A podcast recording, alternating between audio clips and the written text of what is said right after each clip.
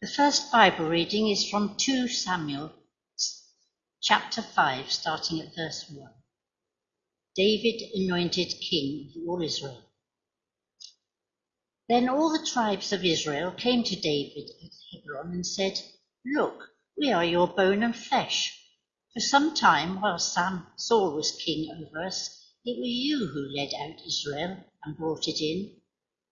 The Lord said to you, It is you who shall be shepherd of my people Israel, you who shall be ruler over Israel. So all the elders of Israel came to the king at Hebron, and King David made a covenant with them at Hebron before the Lord, and they anointed David king over Israel. David was thirty years old when he began his reign, and he reigned forty years. At Hebron he reigned over Judah seven years and six months, and at Jerusalem he reigned over all Israel and Judah thirty-three years. And now, chapter 6, starting at verse 1. David brings the ark to Jerusalem. David again gathered all the chosen men of Israel, 30,000 David and all the people with him set out and went from Baal Judah to bring up from there the ark of God, which is called by the name of the Lord of hosts, who is enthroned on the cherubim. They carried the ark of God on a new cart and brought it out of the house of Abinadab, which was on the hill.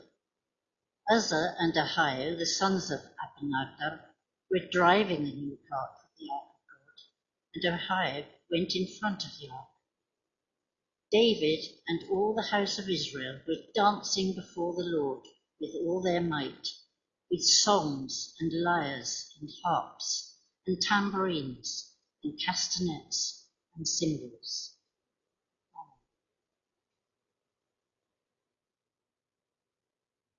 The second reading is Psalm 150. Praise for God's surpassing greatness. Praise the Lord. Praise God in his sanctuary. Praise him in his mighty firmament. Praise him for his mighty deeds. Praise him according to his surpassing greatness. Praise him with trumpet sound. Praise him with lute and harp. Praise him with tambourine and dance. Praise him with strings and pipe. Praise him with clanging cymbals. Praise him with loud clashing cymbals. Let everything that breathes praise the Lord. Praise the Lord.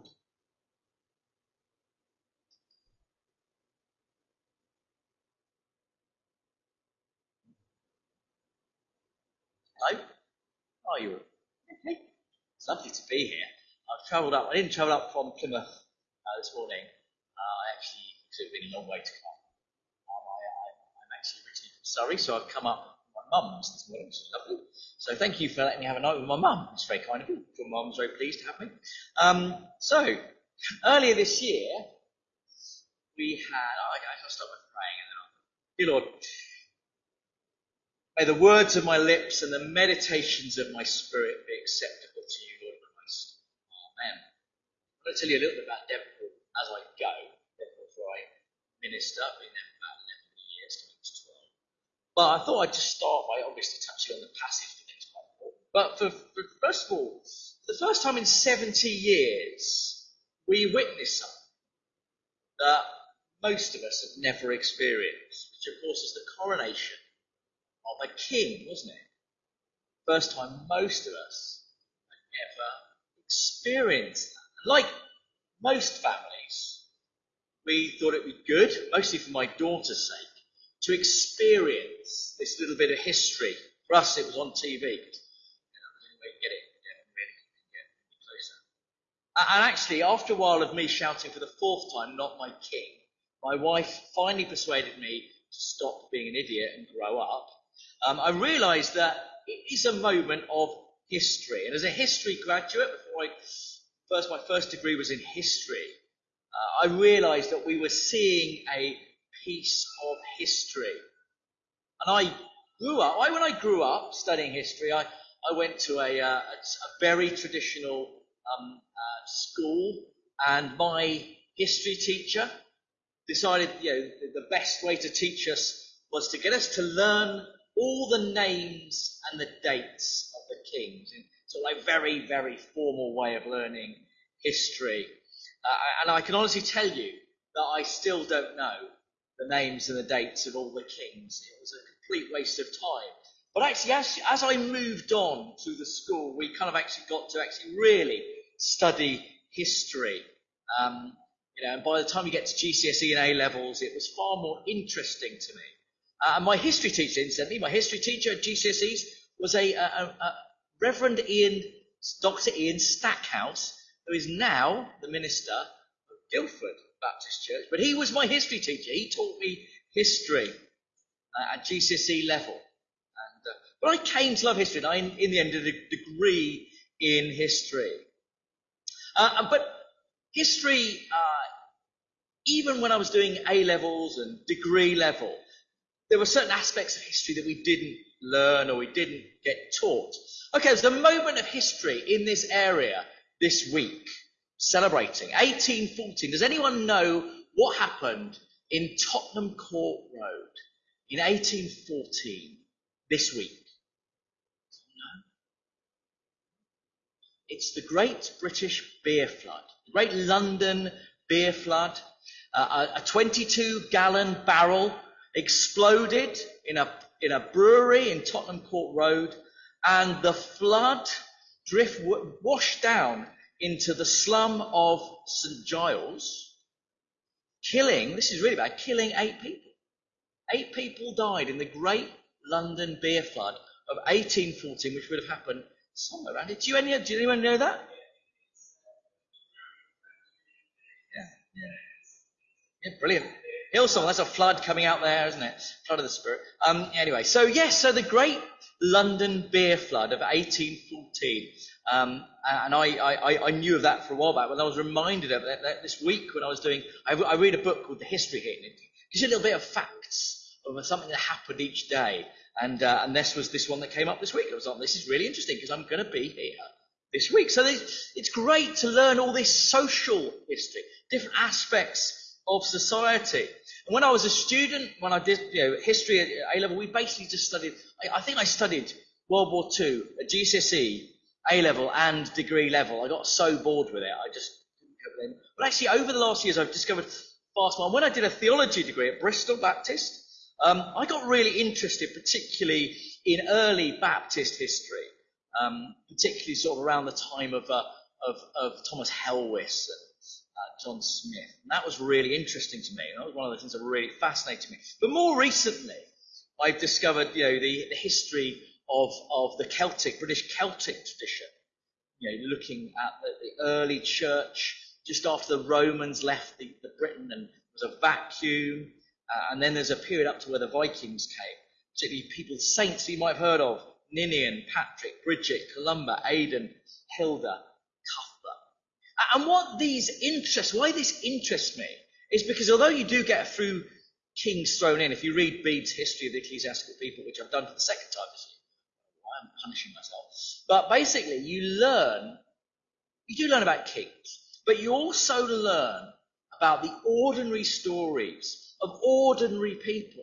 And in some ways, that's far more interesting. But anyway, so the passage we get the coronation of a king, King David, a man chosen by God despite his obvious failings. He's a man of grace because he's given a role despite the failings that he has as a human being. A man who often is actually more known for his mistakes than his triumphs. But in fact, actually, if you read the history of, of the Israelites to that period, they were very successful period of Israelite history under David. But often we read his personal failings or the issues more as, he, as, as, his, as his reign ends, the more issues around succession that tend to mar his story. David here is anointed the king of all Israel. He'd already been the king of Judah for seven years by that time. But because of the failure of Saul, yeah, they, they, they were looking for someone different and both as a follower of God and consequently as a leader of the nation, David is chosen. And once he's chosen, the, the gap between these two passages, 1 Samuel, sorry, 2 Samuel 5 and 2 Samuel 6, something important happens. He, he captures Jerusalem. Of course, we all know of the history and the story of Jerusalem. He captures Jerusalem and makes that his capital. And then he goes and defeats the Philistines and brings back the Ark of the Covenant, which had been lost by Saul, and brings it back into the city of Jerusalem. And this, of course, is the cause of their great celebration and the variety of instruments that are played and sung and celebrated as the ark returns back into Israelite hands, but also into the city of Jerusalem. And it symbolizes the favor of God being restored to the nation. And interestingly, David is anointed because he is a shepherd. He is seen as a shepherd, which of course harks back to the early parts of the stories of when we meet David, who is among the sheep when Samuel arrives. But also harks back to the other rulers of Israelite history. Abraham, who was of course a shepherd. Moses, who became a shepherd. And later in Israelite history, when you get to Ezekiel, the image of the bad shepherd is a sign of those who are failing to rule the nation correctly. It's an image of poor leadership. While Jesus, of course, the Messiah, the chosen one, born into the line of David, is described himself in John as the good shepherd. Theologian Paula Gooder argues that the word we translate good, kalos, is difficult. It can mean beautiful, noble, honourable, and ideal, and they would be far better. She actually used it in her translation as noble, being prepared to give your life for something, and the nobility, the idea of being noble, which of course symbolises what he would do as the good shepherd, the, he would give his life. And of course, shepherd is the word we, we glean, the word pastor, pastoral, the idea that, you know, your lead, leads of church pastors are shepherds of people. And I find it interesting when you see secular institutions use pastoral care, because actually they are harking back to this idea of a godly person who is in charge, someone who is shepherding people. Uh, uh but also, within this story, we don't just get a glimpse of a king. We get a glimpse of ordinary folks. Abinadab, that, sorry, sons, Uzzah and Ahio. Uzzah would, of course, lose his life just a few verses later for the audacity of trying to stop the ark falling on the floor. As a young Christian, one of the, one of the, I, was, I, was, I wasn't brought up in a Christian family. I was brought up, uh, I became a Christian in my teens. And I, I remember going to church once and I heard this story of Uzziah. And of course, they, they told it in a very way that God is holy and God's holiness couldn't be touched by anyone. And, but I was always deeply troubled. And I still am a little bit troubled by the story. You know, there he is trying to protect it, falling from the floor. And, and David does get angry with God. And I, you know, in some ways you can share God's anger when you see something that is distinctly unfair. And the Bible writer clearly understands this event as part of God's anger. That's the way they understand it. You know, for this irreverence, which is the way it's sometimes translated. But it's one of these moments in Scripture where it leaves me with far more questions than answers. It's more troubling than I want it to be. But what we're seeing is this picture of ordinary people with ordinary lives, doing ordinary things, you know, just celebrating. You know, as we've done with this choir, celebrating, singing, you know, songs of praise with a piano, with guitar, songs of praise to God. Here we are, 3,000 years later, doing the same thing, coming together to sing songs of praise, to play instruments, and to rejoice in the glory of God and what He's doing. So, as I said, one of my interests is history and history of ordinary people. And it was my history of ordinary people that sought me to read out about home mission. So you must know about home mission. You give it to, you, know, you, you will see in your financial report there'll be a pot of money that goes to home mission.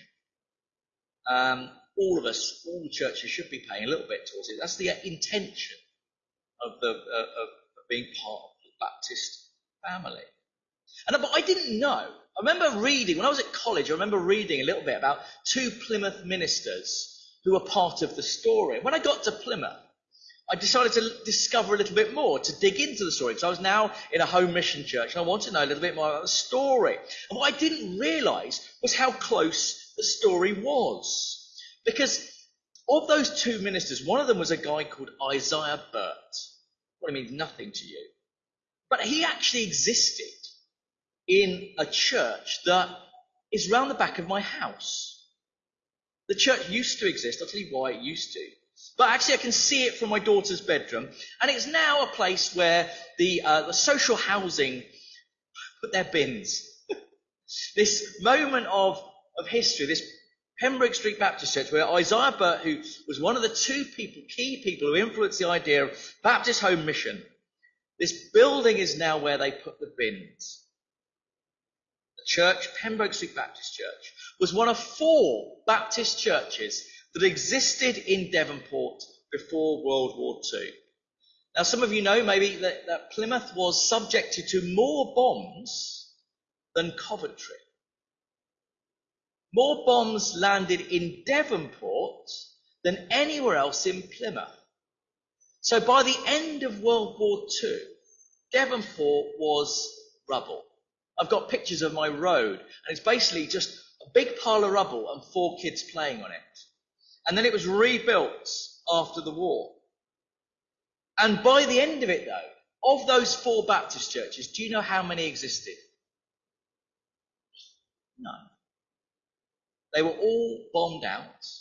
And three of them, one had moved previously just before the war, but the other three were all moved, given buildings outside of Devonport. So by the end of the 1950s, Devonport had not just no Baptist church, but actually the three Anglican parishes got reduced to one, and all of the Methodist churches were bombed out too. In fact, we had a Methodist church at the end of my road where John Wesley would preach before he would get the, the ferry from Plymouth to Cornwall. You'd preach there, and then he'd go into Cornwall. And of course, you know, some of you know the story of Cornwall is very influenced by John Wesley's missionary preaching.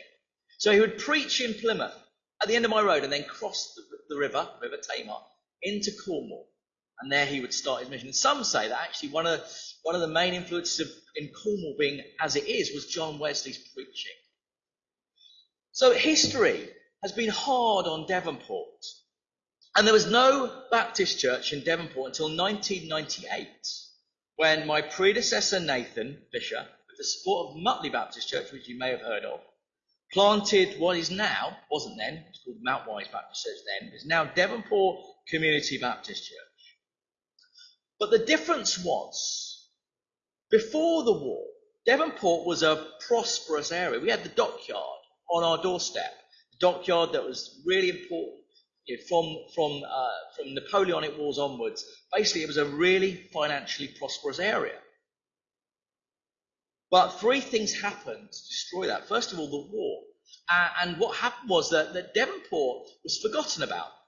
And, and, Plymouth City Council spent all its money revamping the city centre, which is now, by the way, trashed. Um, that's a different matter. But they spent all their money revamping a city centre, and they actually ran out of money and they realized they hadn't built any houses. and so they had to build these houses. What they built was slum housing, basically. The, within 20 years, it was not worth, not fit for living in. And it was all in Devonport. Uh, another happened. The Royal Navy came along and they basically built a wall through Devonport. They cut off most of Devonport. They actually, behind the wall, you could see the old Marks and Spencers and the Woolworths and all the old shops and the banks. But you couldn't access it because the Royal Navy had cut it in two Devonport in two. It was wall. And what they did, they just stored stuff in it during the Cold War. All these where people's houses were, where people used to live. They could just see where it was, but they couldn't access it. And then finally, the dockyard went from its heyday of employing 25,000 people. And, and, outside the dockyard used to be Albert Road. And Albert Road, there was literally just a series of pubs. It was just a, like a road of pubs where people would leave the dockyard. You see these pictures of people leaving the dockyard, 25,000 workers leaving the dockyard, streaming down Albert Road and just going into the pubs. It went from 25,000 people to 5,000 people. And what you lost wasn't just, you know, like the, the, the amount of jobs, but you lost the rope makers. You lost the, the, the cleaners, the, the, the, ordinary people. I've got two, I've got a person in my church who works in the dockyard. He's a nuclear physicist. He's got an MSc in nuclear physics. But the ordinary jobs, the, the jobs that most people leaving school at 15, lately 16 would have gone on to do, they disappeared. And so what you got was a mixture. The social housing had come in. Housing stock was different. The, the area was divided geographically by the Royal Navy. And the jobs that were there had gone. So by the time the church came into being in 1998, the area was incredibly different. Okay, so here we go. So the Church Urban Fund, what is the Church Urban Fund? The, they've got, there are 12,000 Church of England parishes in England. 12,000, just over 12,000. You're in the parish of St Giles in the Forest, you probably know that. Do you know what number you're at in this area? Anyone know? I've got a PowerPoint. I've got a PowerPoint. Sorry. Is that up? Is that around? So, so yeah. So you're here, four, five, two, six. Do you know what the bottom one is? Bottom one's Devonport. 106. Basically, you're pretty, you're in, you're in the, in the area of deprivation, but we're down there. 106. There are only 105 more parishes in the UK that are more deprived than Devonport, which makes us in the bottom 1% of most deprived wards in the entire in, England. Things have got better in the last few years. Life expectancy has crept up. So you're now only likely to die seven years younger than the city than we used to be 12 when I first got there. The statistics were if you lived in Devonport, you would die 12 years younger than other parts of the city. Now it's just seven. Housing has improved because basically the Royal Navy left and they basically allowed some housing stock to be rebuilt. So there's, there's some, some nice new houses in Devonport. You no longer get the five o'clock fire alarm that people used to tell me about, whereby they'd phone the, poli- the police or the fire engine. Fire engine would come in and the kids would stone it. And we, we're meeting in the building we used to meet in. It's a long story, but we've, we've had to go back to the building we used to meet in. When we, when we used to meet there, when Nathan was the minister, uh, there used to be kids running on the roof, and there would be one kid who would regularly weave through the letterbox. My wife told me not to tell that story, but I thought it was important because that's what people have told me. That's just the story. Things have got better, but we still have some difficult things. I've seen people die in my road. Literally, one, one time I walked out my door and there was a guy having a heart attack opposite our house. Uh, I've seen more arrests than I can possibly imagine. The best one, I think, the best arrest was 7 a.m. in the morning when a naked man was bundled by three policemen. Uh, I don't know why he was naked or why it was seven in the why at seven in the morning he was doing being arrested, but it was quite funny watching him being arrested. I had to hide my daughter's eyes; it was a bit weird. Um, I saw the grandson of one of my church members beaten up in the road by a drug bloke. Um, you see these things. This is kind of fairly normal, normalized sights. We have, know, so uh, basically when I wrote this, I wrote that we, our food clubs feeds 180 families. Actually, I looked at the list this week. We, we have a food club which, so we run a food club with the local Anglican and we actually don't feed 180 families. I got it wrong. It's 200. It went to 200 this week. We don't get them every week. We get about 25 to 30 most weeks, families. So, but we've still got 200 families on our list needing food. And do you know the crazy thing? Is that when I look around, at least four or five of those families are church families. They're actually, so remember, remember once I invited um, CAP, Christians Against Poverty, to come and I said, look, really clear, look, Christians in poverty, you know, most of my church are going to be people you're going to help. And when they turned up, they did a speech and they kind of did this thing and they basically said, come and give us money. I was like, no, you put this wrong. We, we actually need your help. These are, these are the poverty people in my church. These are the people that need your help. The job club was for many years the busiest in the city because we had such high levels of unemployment. And yet, do you know how many churches there are? 5,000 people. How many churches do you think we've got in our area? We've got two. Got an Anglican church, and if they're lucky on their Thursday morning service, if they get 12, it's a good week. And our church regularly gets between 25 and 30 on a Sunday morning. Yeah, someone said to me, "Oh, you know, you know, poverty, you know, poverty is really bad. You know, but you know, spiritual poverty is worse. But what about when you get spiritual and economic poverty at the same time? So that's what we see. We see spiritual and economic poverty in our community everywhere I go. Uh, but we do get there are signs of life. We do get we have we're working together with local Anglican church. We have to do things in partnership with our local Anglican church because because we we need each other.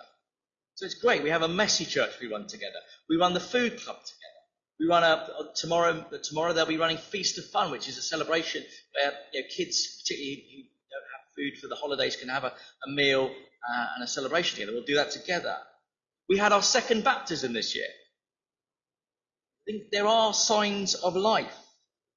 And thanks to the end of the pension crisis, for the first time in 11 years, I'm not on redundancy notice. Because when as soon as I arrived, basically they said, we don't have any money, so we're actually going to have to make you redundant, which is crazy. But they just, the problem is they didn't just quite have enough money. So we didn't have enough money, you know, the six months you need, like salary, you need in, in like, just in case. We didn't quite have that. So basically I spent 10 years basically with just, we'd have a chat as a church and say, do you want to make me redundant this year? Yeah, okay, we'll think about it. You know, and so we had to have that conversation. A quite difficult conversation every year with the church leadership. Are you going to make me redundant this year? Will we have enough money? But we are a church that celebrates together. Um, so we have three values. We, we I kept I kept it to three values because I didn't want to overcomplicate it. And just three words: generosity, hospitality, joy. What's amazing is most of my most of my deacons can't name the three values. But anyway, hospitality, generosity, joy is our values. And so we celebrate with each other. We, we live generously with each other. We try to be generous to those around us. And we're generous with our, our stuff and our words and our, and our welcome. We're hospitable. We try to eat together at least twice a, twice a month, both having a cafe style service but also having a meal together. So we do, we, did some, we had a pasty Sunday last week, it was great. So we all get a local pasty firm, supplies pasties, a pasty Sunday. We've got a, a slow cooker Sunday this month. We have a breakfast at a local cafe together. So we try to eat together hospitality, both in terms of hospitality we, we give, but also we receive hospitality. Because actually, because we don't have a building, so we are in a community centre, we are receivers of hospitality. Because we don't have a building, our toddler group meets in a local cafe. Because we don't have a building, we do all of our stuff in other people's spaces, which gives us a great opportunity for mission conversation. You know, actually, you know, actually not having a building frees us in some ways to be more hospitable and to be receivers of hospitality. We have a, a local homeless uh, shelter in our area run by the Salvation Army. And for a couple of years, they used to provide a, uh, they used to do a cooking course. The way they, they, they resolved some of the things they needed to do was they would provide us with a Christmas meal. You know, you had homeless people feeding you. It was really weird. But actually, there was something about that that created a sense of awe because we were being, we were being receivers of hospitality. We was constantly giving out and also joy. So joy, we, we, we see joy in the context of be, you know, we, we rejoice with those who rejoice and we mourn with those who mourn. We do have a lot of broken people. But also within that, we find spaces of joy. And eating together is one of those joys. So that's what we do together. And that also brings into celebration and worship and coming together and enjoying each other's company. So that's a little bit about our church, about what we're about and our area.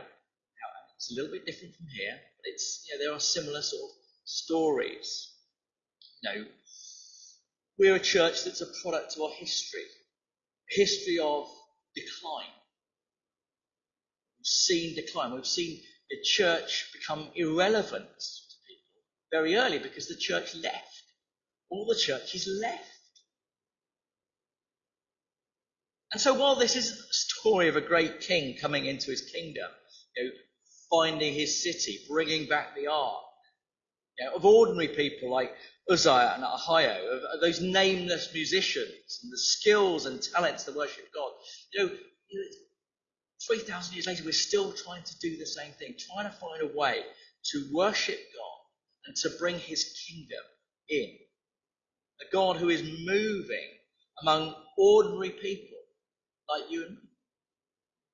Sometimes when you read the Bible, it sometimes feels like it's only about the really important people. But actually, a lot of the Bible is about ordinary people doing ordinary things, leading ordinary lives. An ordinary Jewish man suddenly finds himself you know, to be the Savior of the world.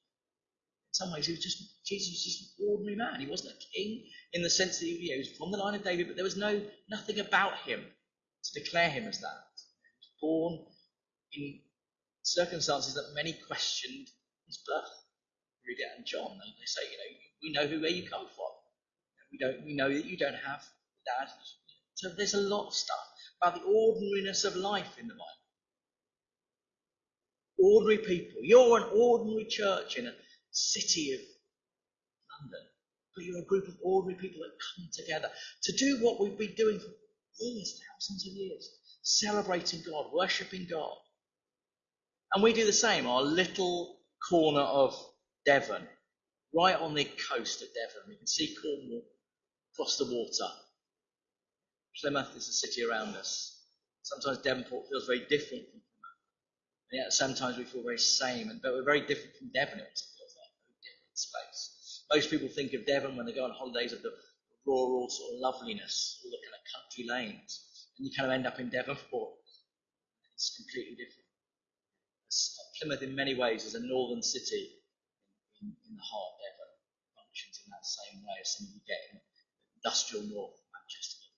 But it's in, it's in, and the problem with that is it tends to get forgotten about when money arrives, it tends to miss us, it goes to different places.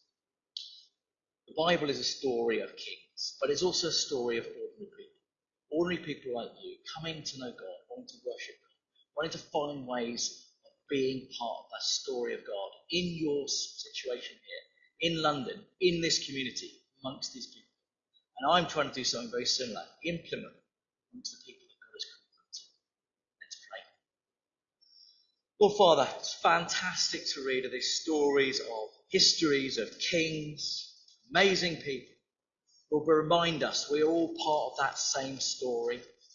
We're all part of that same story, even in this place, even so far separated from, from the Middle East and from Palestine. We are, but we're all part of the same story kingdom of God. I thank you and praise you for this church, for the ministry of Simon. Bless this place. Bless the people here in your holy name.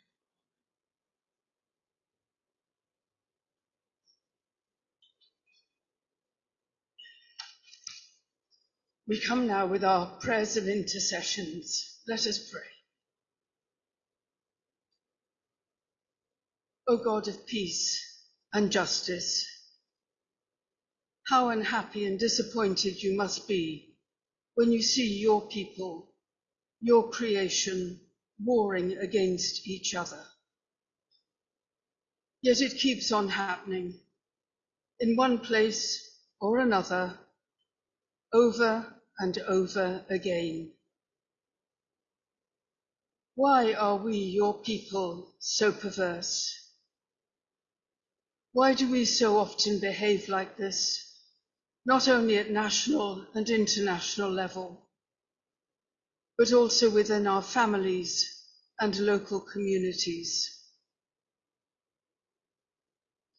Just now, we are overwhelmed with sorrow at what is happening in the Middle East.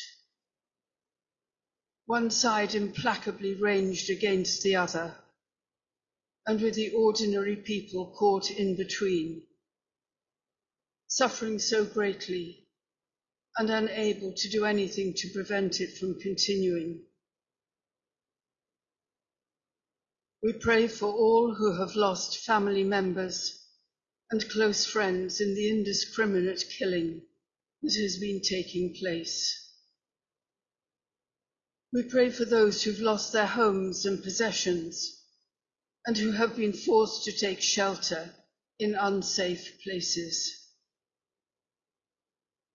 We pray for those who are desperate for water, food, medical treatment, We ask that you will comfort and strengthen them as they attempt to continue with their lives. Show us what we can do to support them in their need. And we pray for the leaders of each side that they may want to seek a solution to their disagreements, to genuinely find a way to make peace with each other and to end this ongoing senseless violence.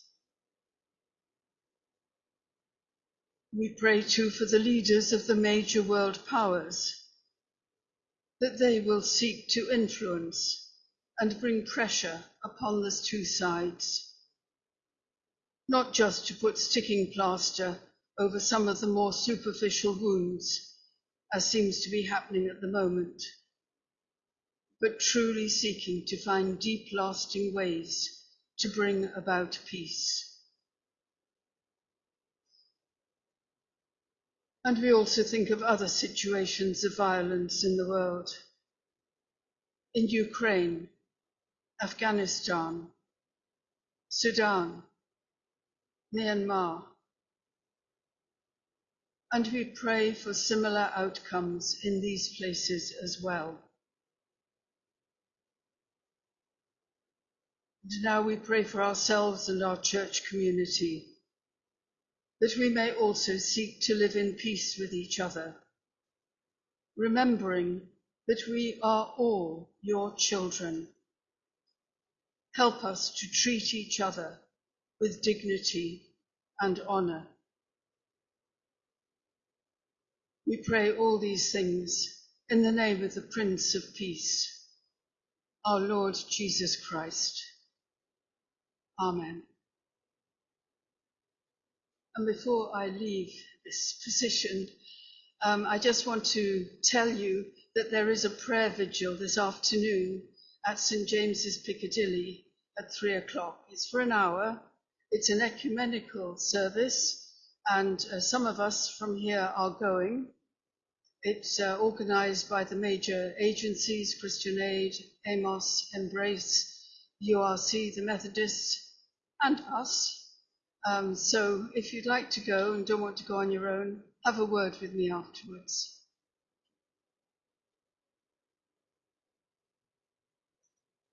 Go into God's world with love, hope, joy and faith in your hearts and may the blessing of Almighty God, Creator, Redeemer and Sustainer be with us all today and forevermore. Amen.